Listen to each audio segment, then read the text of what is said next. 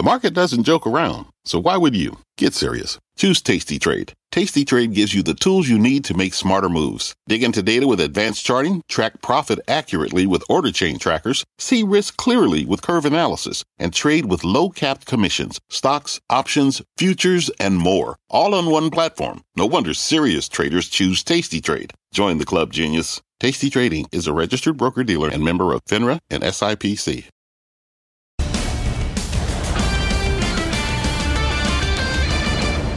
Hey, welcome to Power Lunch, everybody, alongside Courtney Reagan. Hello, I am Brian Sullivan. Coming up, AI is everything to everyone, everywhere. We're talking about it in Washington, in Silicon Valley, and maybe soon at your local electricity company. We'll explain all that. Plus, as earnings continue to roll in, we're adding guac to today's three stock lunch. We'll get the details on Chipotle, Eli Lilly, and Spotify, and then ask our traders our trader for her take on each. And yeah, we know guac's extra. But first, let's give you a quick check on the markets right now. The Dow is higher, but just by three tenths of a percent. Percent, the S&P 500 just about flat, and the Nasdaq is down here slightly, just by a hair. Brian. All right, shares of Palantir, probably the big single stock story of the day. And we say that because the stock is up 29%. It's after reporting results, which are mostly in line with expectations. What's boosting the stock is the company's comments about commercial demand, non government, commercial demand for its AI products, which is surging. The company is hiring aggressively to meet that demand. Palantir up 29.4%. It is everywhere. AI and how to deal with its rapid growth is becoming a key issue for just about every industry, as we've gone through here briefly. We've got three reporters on three seemingly unrelated stories that have one common bond preparing for our AI future. Emily Wilkins on what Washington is doing, Julia Boorstin on Facebook trying to manage AI fakes, and Pippa Stevens on the impact on the electric grid. Emily Wilkins in DC, kick us off. Well, hey, Courtney. Well, yeah, federal regulators, they're only just beginning now to set down guardrails around AI, but they're already beginning to face pushback from lawmakers. A new bill would kill a yet to be finished SEC regulation on how financial advisors use AI. Now, this rule would require firms to ensure that any predictive technology that they're using is free of conflicts of interest and that it puts the client first. But Republican Senators Ted Cruz and Bill Hagerty said that the rule goes too far and would be so costly that it would prevent any new technology from being used by advisors. Listen to what Bill Hagerty told Squawk Box this morning. It would encompass anything from a small calculator on a website to a spreadsheet. It's not just focused on AI. And the impact of this will be increased compliance cost, increased liability, and therefore it will lessen the access of retail investors to the marketplace because the companies that are involved in this will just stop offering technological innovation. While the bill doesn't have any Democratic support at the moment, Republicans might not need it. They could potentially take the rule down on their own if they can hold on to the House and win the Senate and then the White House this November. If so, they can overturn recently finalized rules from the Biden administration with a simple majority. And we'll be keeping a very close eye on those elections, those regulations, and how it all pans out.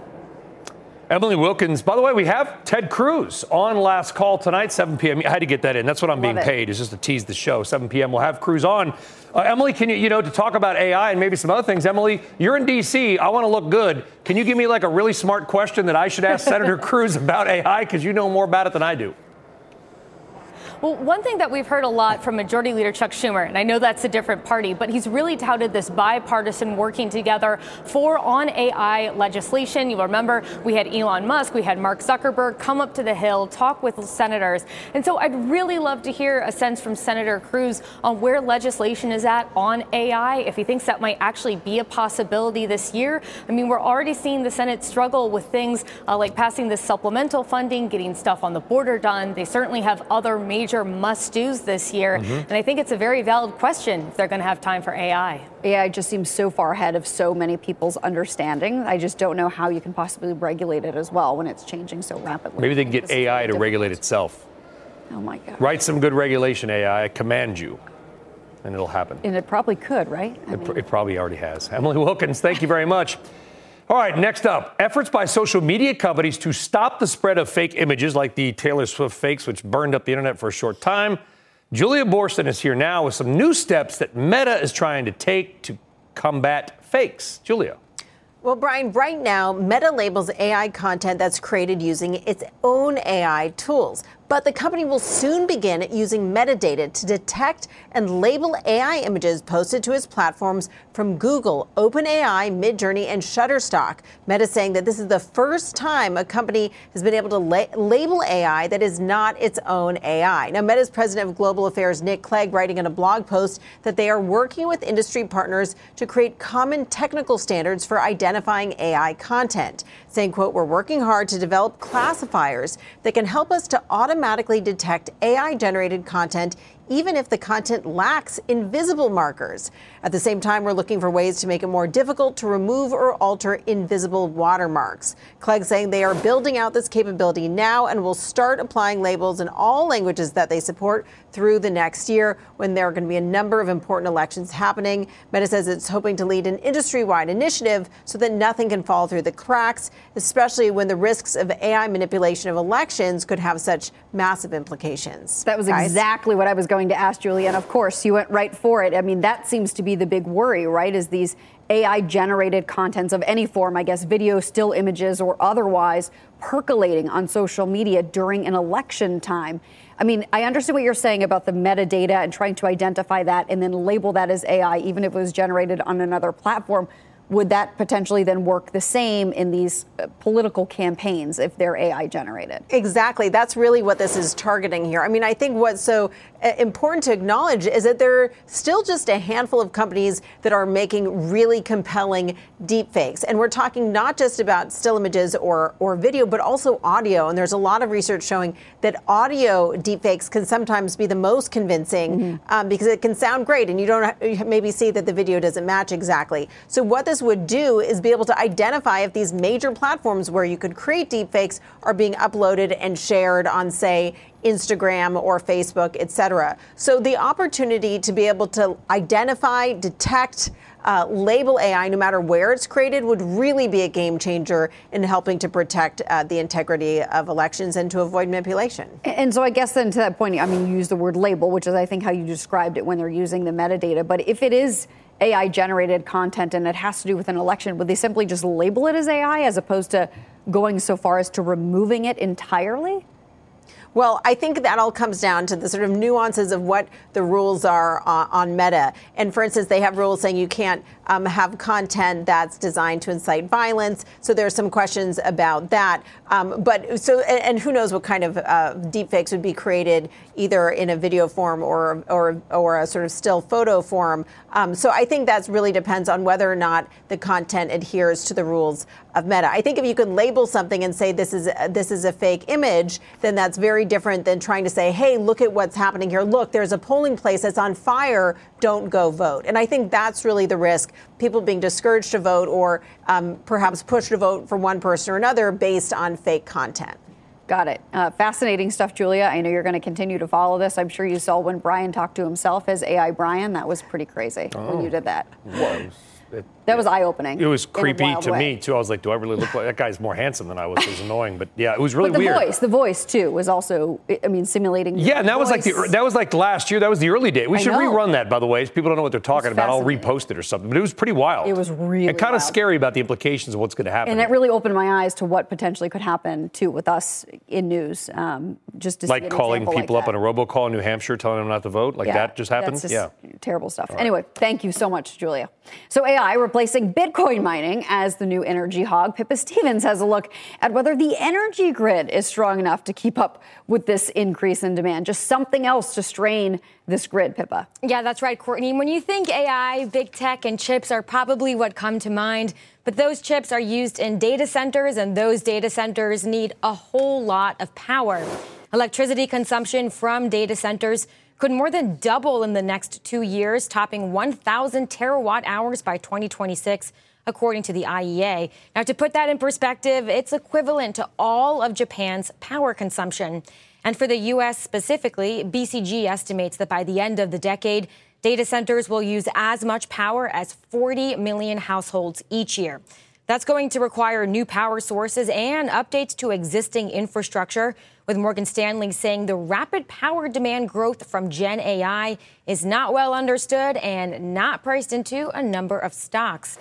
Power providers AES and NextEra Energy are two names they cite, with NextEra saying in its latest earnings report that growth is, quote, explosive at this point. Then there are the electrical equipment makers like Prysmian, Eaton, and Hubbell, as well as power management providers like Schneider Electric and Aspen Tech. So, Brian and Courtney, the bottom line here is that this opportunity goes well beyond just the big tech and the chip names when it comes to Gen AI. And it's amazing, Pippa, because so much of these data centers are outside of D.C., Loudoun County, Virginia, sort of that area. It's like the data center hog.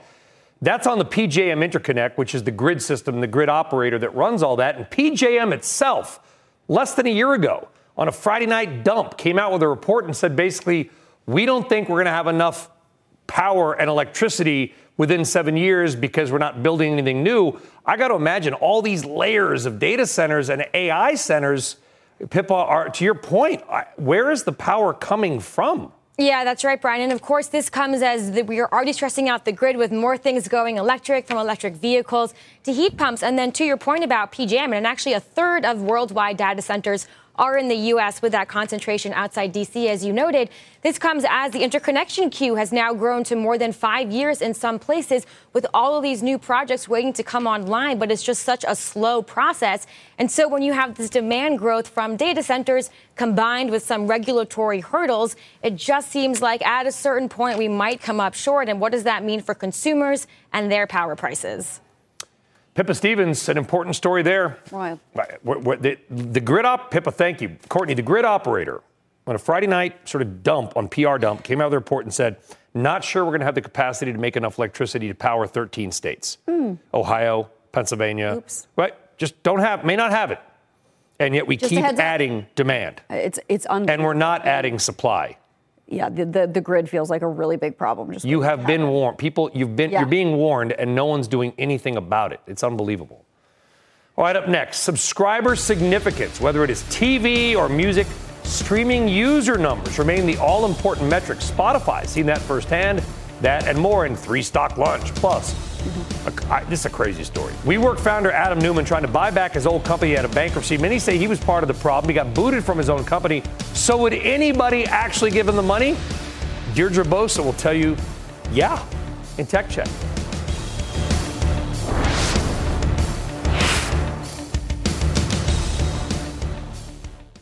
Canva presents unexplained appearances. It was an ordinary workday until. That presentation appeared out of thin air. Also, it's eerily on brand. Wait, did that agenda just write itself? Words appear, making this unexplainable case. Unexplainable? It's Canva's AI tools. I can generate slides and words in seconds. Really? the real mystery is why I'm only learning this now. Canva.com, designed for work. This podcast is supported by FedEx. Dear small and medium businesses, no one wants happy customers more than you do. So you need a business partner just like you. Like FedEx, who understands your passion for serving your customers because they have the same commitment towards you. That's why FedEx offers you picture proof of delivery, packageless and paperless returns, as well as weekend home delivery to 98% of the U.S. on Saturday and 50% on Sunday. See the FedEx service guide for delivery information. What's more, FedEx Ground is faster to more locations than UPS Ground. Trust FedEx for timely deliveries. See what FedEx can do for your business. Absolutely, positively FedEx.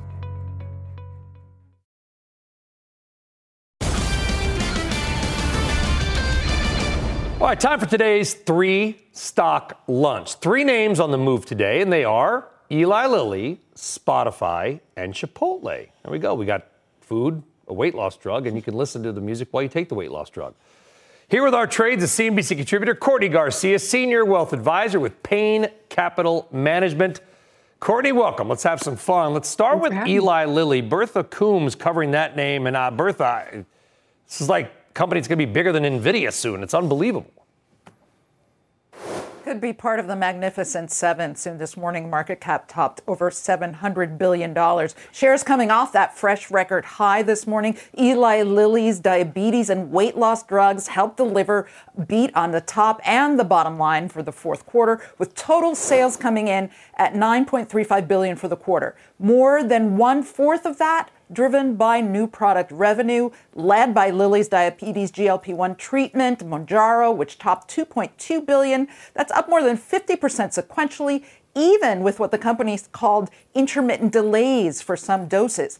The new weight loss version, Zepbound, just approved in November notched over 175 million in sales. Of course, insurance coverage is key for these drugs. On the call, the company said that Zepbound already has about 35% access on commercial plans. They're working to boost that. And Lilly did raise its full year guidance for 2024, but says it expects demand for its GLP 1s to continue to exceed supply, even as it looks to boost production. Brian? All right, Bertha Coombs. Bertha, thank you very much. Yeah, unbelievable story, Courtney. It's made people a lot of money. So, what is the trade now on Eli Lilly? Yeah, and I'm actually optimistic on the healthcare space. I would be a buyer here at Eli Lilly. Um, they really beat expectations. And I think one thing you want to look at that's a trouble in this space is the fact that a lot of their competitors are facing patent cliffs. Yet Eli Lilly has a really positive um, pipeline moving forward, and that's going to really help their further growth. Um, a really good example of that was when you saw Zepbound. That those sales are about 100 million more than expectation, just to show the kind of growth that they have going forward here. And I think my only hesitation with, with this would be that it is at a really high valuation, a lot more than its competitors, and how much of that optimism may already be priced in. And that's where, as an investor, I take a look at something like the IYH. Eli Lilly is the largest holding there, about 10% of that. But you can also get a lot of those other lower cost uh, competitors as well, especially if there's M&A space and activity. You want to make sure you're owning a plethora of names. Hmm. Very interesting. I find all of these biotech names, pharma names, just so compelling, especially right now with everything going on in the Also, pipeline. she said plethora. I like that word. That's my Wordle opening word. That's not true. I was going to say that's, that's way that's too many letters for Wordle. That's the joke. Oh, gosh. Okay. Now over to Spotify, the digital music streaming company posting Q4 earnings that beat expectations. Julie Boorstin is covering that one for us. What do you got on, on uh, Spotify, Julia? Hey, Courtney. Well, Spotify shares surging higher. They were up a lot more. Now they're up about 3% today. Um, stock trading around an all time high. This is on strong guidance and a surprise profit. 37 cents in adjusted earnings per share rather than the 21 cent per share loss that analysts had anticipated. This follows the company laying off 17% of its staff in December. Spotify reporting strong user growth, including a 15% increase in paying subscribers ahead of expectations. That's despite increased subscription prices earlier this year. So that all adds up to higher average revenue per user. Spotify CEO Daniel Ek telling me this morning, quote, "We believe that the acceleration of revenue growth will continue in 2024. We believe that the more efficient Spotify on the cost structure side will also continue." He went on to say that that means you will see a consistently profitable Spotify in 2024. Ek also saying that for podcasting, they will continue to invest in things that are working, such as Joe Rogan, and he does see big potential upside to use AI to improve advertising. Courtney? Look at that. It all comes back to AI every time. Julia, thank you with a double dose of Julia Boorstin today. So, what's the trade on Spotify, Courtney? Yeah, actually, I'm also optimistic here on Spotify. I think really when it comes to earnings, you want to make sure that these companies are profitable. And it's finally looking realistic here with Spotify that they're going to be profitable. And their cost cutting measures, and especially as they're focusing on some of their podcasting, is really paying out.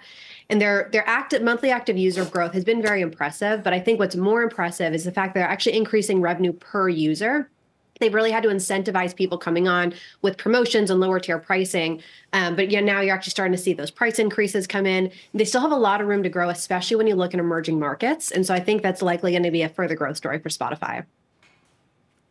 We got a final name, Chipotle, reporting after the bell. Kate Rogers is tracking the action for us there. Hi, Kate. Hey, court. Analysts are looking for EPS of $9.75 on revenues of 2.48 billion for the fourth quarter. Comps expected to climb 7.1%. That compares to the company's guidance of climbing mid to high single digits for the quarter. Food inflation, of course, and price hikes will be in focus. The company raised its prices last fall for the first time in a year, but it's seen a very stable and loyal consumer base so far. McDonald's yesterday spoke to lower income consumers starting to pull back as grocery prices fall. So we'll see if Chipotle's seeing the same trends. Fast food wages, remember in California, will hit $20 an hour in April. So prices will likely be going up this spring here in the state. Piper Sandler, which has a neutral rating on the stock, said in a recent note, quote, CMG is well positioned for the future and investors know it, adding that the only debate on the stock at the moment is its valuation. The stock was among 2023's best in the sector, up over 65%. It's up over 40% in the last year, guys. Back over to you. All right, Kate Rogers. Kate, thank you very much. All right, Courtney, what is your view on Chipotle? Yeah, I don't have a lot of bad to say about Chipotle. It does look good a lot compared to a lot of its competitors, especially when you look at the customers coming into their stores. Their foot traffic is impressive, but is that valuation, which you pointed out, that I think is going to be a little bit problematic, where it's basically priced to perfection. So we are seeing over the restaurant space in general, consumers are pulling back. That's one of the fastest things that people pull back on is they're going to cook more at home, eat out less. So I think if there is any sort of disappointment in earnings, but more importantly, when you look at for, further forward guidance, if Chipotle is pulling back at all, just given what's happening in the bigger space, that likely is going to expect their impact their pricing. So I would proceed with a little caution here as we go into earnings. A little bit of caution on CMG. Courtney Garcia, thank you very much. Really appreciate it. Three stock lunch. Thanks for having me. Well, China's president meeting with stock regulators in the hopes of regulating the markets sending shares of Chinese stocks higher. Those details are coming up next.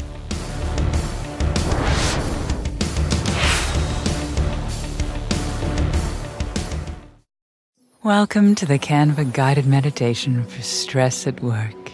Impending deadline? Generate Canva presentations in seconds. So fast. Brainstorm got too big? Ooh. Summarize with AI in a click. click, click. Writer's block?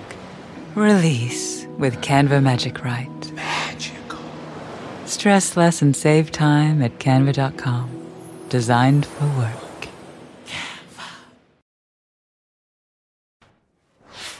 The U.S. National Transportation Safety Board just released its preliminary report on the Boeing Mac and Boeing 737 MAX 9 Alaska blowout. Phil LeBeau is standing by with the details. Phil, what have we learned now?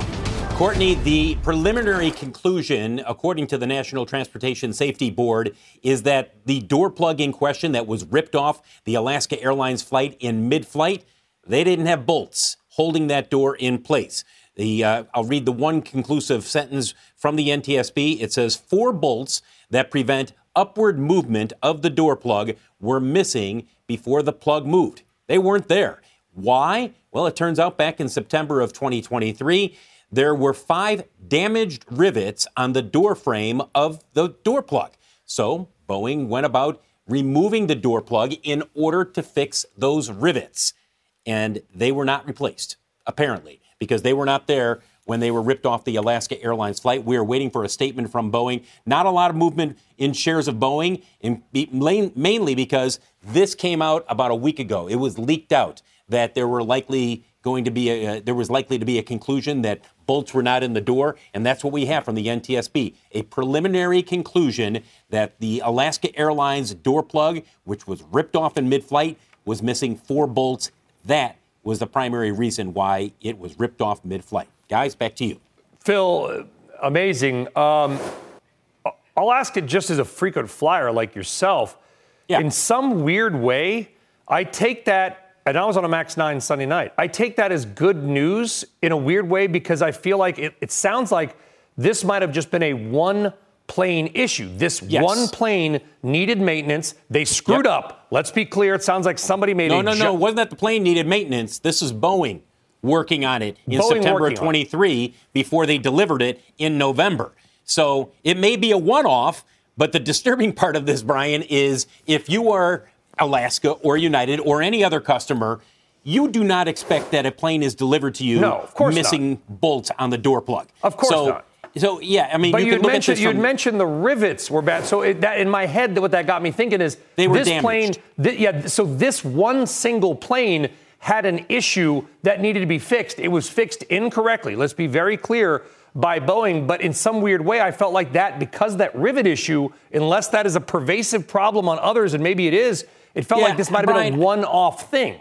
I you hope. know, there there are tens of thousands of rivets on these aircraft, um, and part of the job as they are moving through the line is to make sure that they all are in conformance. And in this case, they saw some that were damaged needed to be fixed. So they took off the door plug in order to have access to the door frame to fix those rivets. And according to the NTSB re- report, when they put the door plug back in place, there are four bolts that hold it to keep it from moving up and out. They weren't put back in because they weren't there when the accident took place, when, when the incident took place midair, and the uh, pressurization forced the uh, door plug just to be ripped off of the plane. Wow. It's fascinating stuff, a little Hmm. scary, but I'm glad that we know more. Hopefully, the same mistakes won't be repeated and we won't have new ones either. Thank you very much, Phil. You bet. Well, Brian, you want to welcome Eunice, our friend Eunice? Yeah, welcome back. Well, by the way, welcome back to Power Lunch, I guess. Chinese stocks are getting a boost today. President Xi Jinping plans to talk about the stock market with regulators, a stock market that has been in a slow moving or fast moving collapse. For more on what is moving and why, let us bring in Eunice Yoon, who is live from Beijing. Eunice, good to see you. Hey, Brian. Well, uh, that rally is really across the board uh, for anything that is China related, especially when it comes to some of the biggest and most valuable Chinese companies. A lot of that is because they had been pummeled so terribly uh, since the end of last year. Uh, Alibaba and Tencent lost a combined market cap of $31 billion, and this is coming as Amazon and Meta in the same period gained $510 billion. So that gives you some context. Uh, but Chinese authorities are now apparently trying to restore market confidence. Uh, the country's regulator unveiled new curbs on what they described as malicious short selling. A state fund expanded purchases of ETFs of onshore stocks. And the authorities here have also vowed to guide, they said, institutional investors to buy more shares. Uh, um, in the past year, the uh, stock markets that are China related had a terrible time. Uh, Shanghai was down um, in double digits 14%, Hong Kong 24%, Shenzhen 30%. Speculation, though, um, is now that uh, we could potentially see more action on the market or on the economy because of those reports that President Xi would be getting a debrief from financial regulators potentially sometime this week on the stock market. Not very clear, though, as to whether or not that would result in concrete measures. And there definitely seems as though you, you, there's there's a need to address some of this market pessimism. In fact, just to give you a sense of how frustrated people are, um, in the past couple of days, a lot of China investors have been going to the U.S. Embassy website to comment on a social media post on giraffes, random. But uh, the reason for that is because they, they just don't really have any other place to complain here or very few outlets. So a lot of those comments have been about uh, the stock market, the economy, their frustration with it, and a lot of others uh, liking uh, those comments. Guys? Hmm. Gi- giraffes? Because that's just where they can go. They But what? I know, what's- random. What, what was the post about giraffes? I don't want to make light of this. I just am. It was about, no, I know, it's about conservation, totally Oh. unrelated. Uh, but again, it um, goes to show just Yeah. how uh, few places there are where people can actually voice some of their They were- frustration. I understand Uh, it. the government, yeah. The, the Chinese public, yeah, no, because the of surveillance, instead had to post about giraffes Right, because they were afraid to stick their neck out. Otherwise, I get that. Oh, Country yeah. Garden, Country Garden. That's for you, Eunice. Country Garden and Evergrande. Don't make that. I can see. You. I can see you. you I get. I, Yeah. I got that joke this time. Every time. Eunice's best line. Every time I, I see your face, I laugh. I was about to try said. to bring it back. Okay. It's, it's true. On a serious note, because I you, always but I my laugh. favorite Eunice Yoon reports are when Eunice Yoon reports about Eunice Yoon, and you did so much great stuff during COVID, which we can't even imagine. So you're out and about, right? We get all this anecdotal Yes, data, and I'm you're right. sorry, I'm not sure I trust all the data. What do you see? Are people optimistic? Are the restaurants full? Like you're there. No. I mean, it's it's just um, I, I, it's one of the biggest changes that I've seen in the past several years here in China, where almost every conversation in the past has been about, well, things will get better, and then right after during COVID, it was rough, but then uh, right after COVID, people were still really pessimistic. And a lot of the conversations that I have today are about what am I going to do? Uh, you know, even after like the Lunar New Year, are, are the the jobs really going to be there? Um, you know, if you go to the restaurants, they're pretty empty still. There, I mean, some places they could be kind of busy, but it's it's it's a lot of restaurants that used to have really long lines are, are have reduced their size. They have smaller spaces, so it's it's just it's just a Hmm. very different feel here compared to before.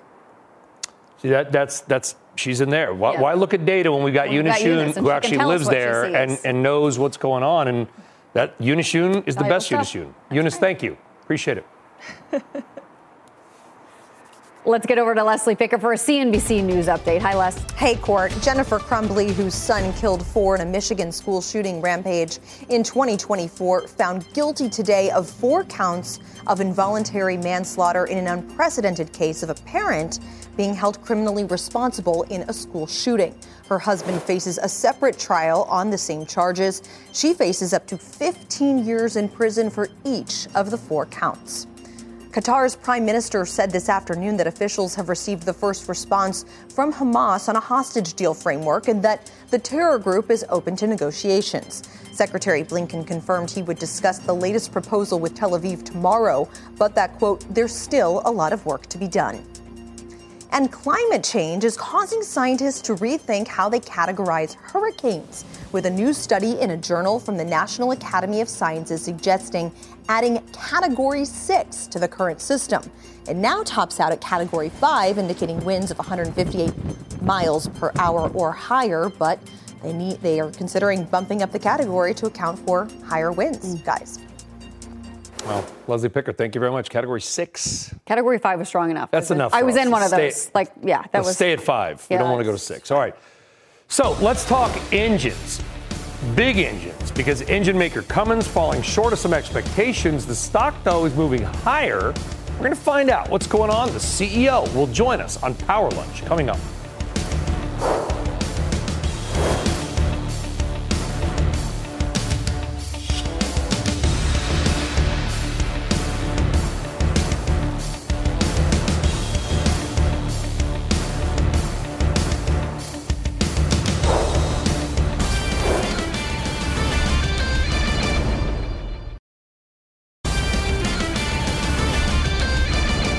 Welcome back to Power Lunch. Let's take a closer look at a company that could signal a lot about where the economy is headed. It is engine manufacturer Cummins. They are trading higher today. They had record full year revenue.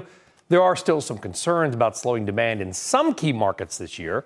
But let's find out what is really going on. Here for a Power Lunch exclusive is Jennifer Rumsey, CEO of Cummins. Uh, Jennifer, good to have you on Power Lunch. Let's talk about the future of the engine because my simple question is Does the engine have a future? Yeah, well, the reality is the engine has a future. We had a strong uh, 2023. Cummins had record revenue that we announced earlier today of $34.1 billion and also record operating performance and cash flow of $4 billion.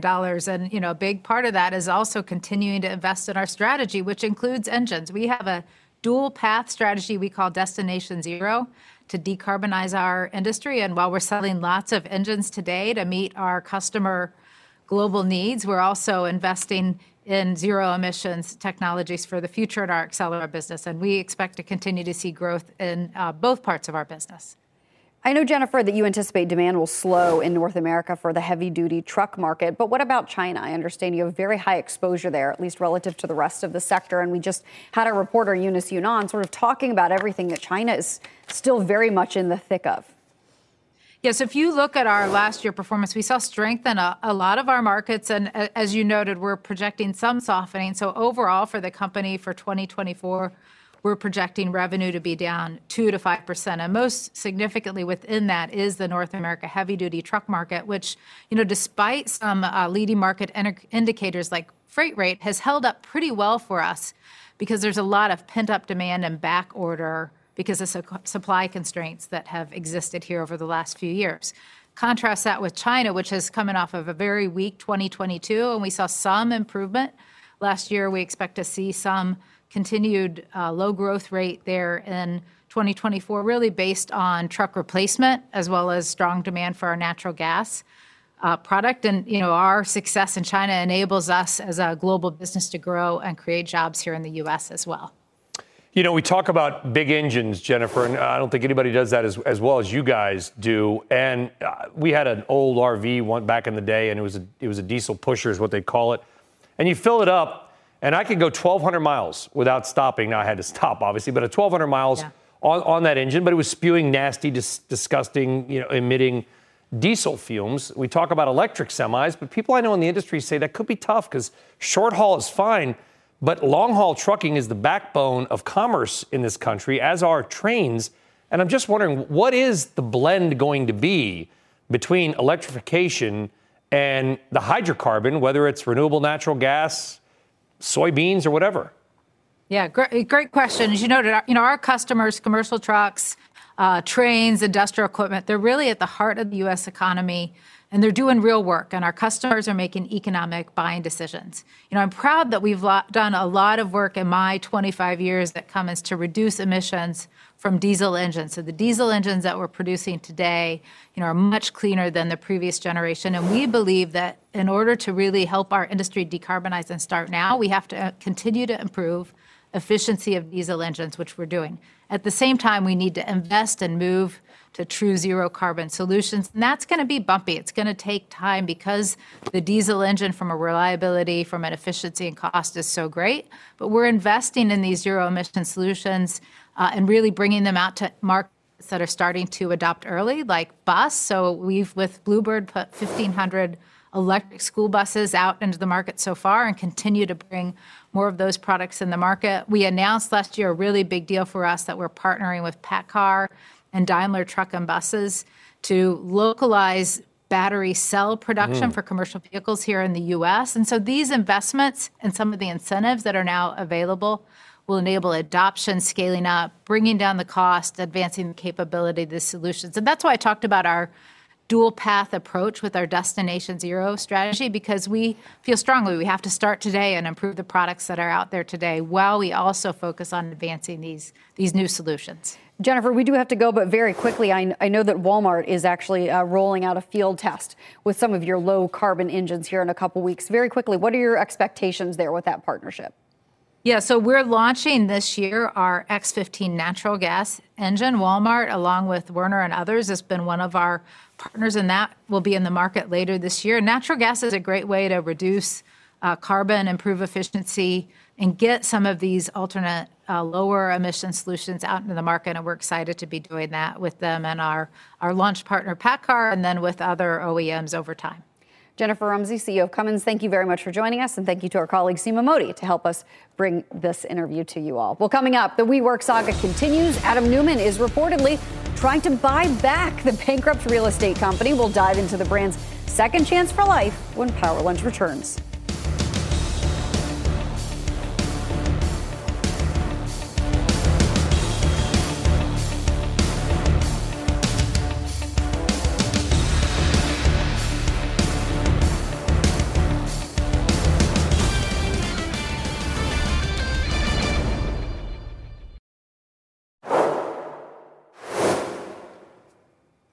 Adam Neumann, the founder of WeWork, ousted from the company in 2019, might now be trying to buy it back. Deirdre Bosa has some exclusive reporting for today's Tech Check. I can't wait to hear this one day. You know, Courtney, this story will never not be interesting, and it might never end either. Here is the latest. Adam Neumann's lawyers, they sent WeWork a letter last night saying that Neumann's latest venture, a real estate company called Flow Global, and suggesting that it had financing support from Dan Loeb's hedge fund Third Point for a bid. But he said that the letter says that Neumann is being shut down by WeWork itself. Quickly, though, there was another twist. I called up Third Point, and they told me that the meeting was very preliminary.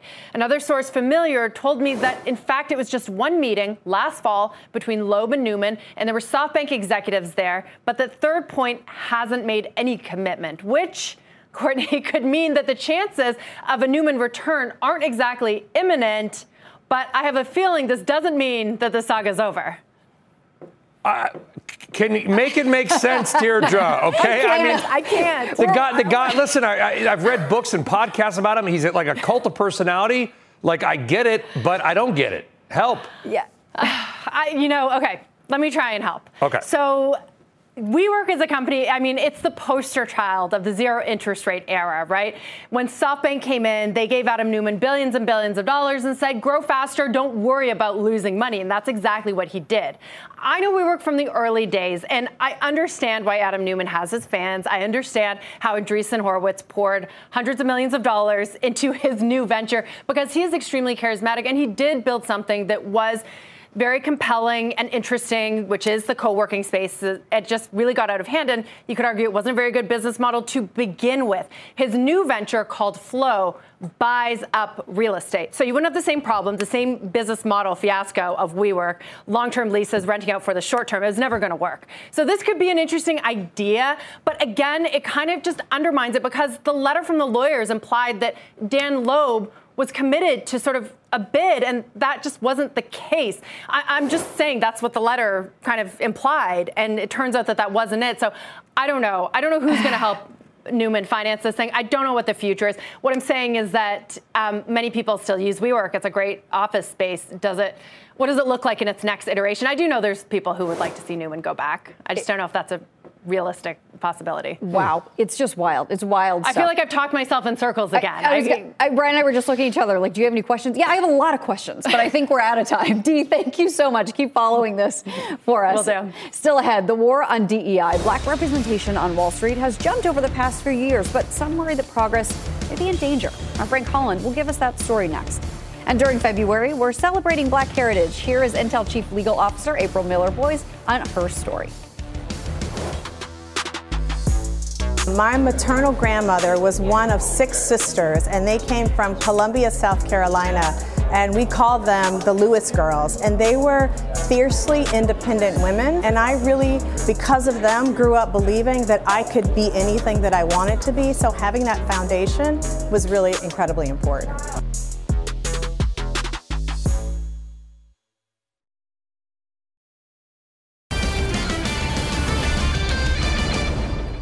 DEI campaigns were designed to improve diversity at companies, but now some of those programs are under fire, even among bub- public billionaires. Mark Cuban and Elon Musk have been swiping at each other on X, formerly known as Twitter. Musk has said that DEI must die. Cuban has said that when done well, DEI will make companies better and more profitable. Let's bring in Frank Holland now for a look at how the backlash is starting to impact the movement. Frank. Hey, Brian. Uh, you know, the impact may be a bit surprising, but first I want to focus on some of the data. So we have seen some progress, an increase in black senior managers and employees overall on Wall Street since 2019. But the so-called war on DEI is impacting some programs that help to fuel that increase. Companies are also trying to figure out their legal risk. In August, activist Edward Blum filed a lawsuit against the Fearless Fund. His claim, the VC that focuses on black female startups, is guilty of racial discrimination. No, we've already seen the uh. financial impact of this lawsuit on us. We have had somewhere upwards of eight figures of potential commitments being removed just due to litigation. People have dropped out left and right. So the concerns over legal risk are certainly a real thing. Also, the Supreme Court decision against affirmative action is just another factor. The Black Economic Alliance released a legal toolkit to help companies evaluate their DEI strategy. Co-chair Charles Phillips says CEOs, they're not eliminating DEI, but some are recalibrating and rebranding. But right now, people feel like, let me step back a second and reassess. Not everybody. There are some CEOs who've called us and said, we're going to keep plowing ahead. We may talk about it differently. Some of them want to reassure us because they'd made commitments to us. And I said, fine, however you have to do it, as long as the work is getting done, you call it what you want to call it. I've spoken with a number of pipeline programs, including MLT, one of the biggest. They tell me they have seen a change in enthusiasm, but last year MLT saw a 60% increase in student placements from Wall Street banks to other big companies, including Apple and Nike. So, Frank, if you say that they're doing some recalibrating, what, what exactly, can you give us some specifics of, of how they're looking at this now as opposed right. to in the past? Well, I just want to be clear. Um, Charles Phillips, others have told me that companies that have been committed to DEI, they remain committed to DEI. Some have looked for opportunities to maybe pull back on their efforts. So, with that said, the companies that remain committed, sometimes they just have to call it something else. Maybe it's not so much focused on race or ethnicity or gender, but there's some other factor. But the, the, the general idea here is that there's many companies who believe that there's untapped talent out there, and if they create programs, they can tap into it, and that will help their company increase profits, increase leads, just increase things overall to their benefit. Huh. Okay. I got it. Frank, thank you very mm. much. Thanks thank for bringing you. us that. It's an important issue. Well, still ahead, Kohl's shares are popping midday. We'll tell you why. That's coming up next.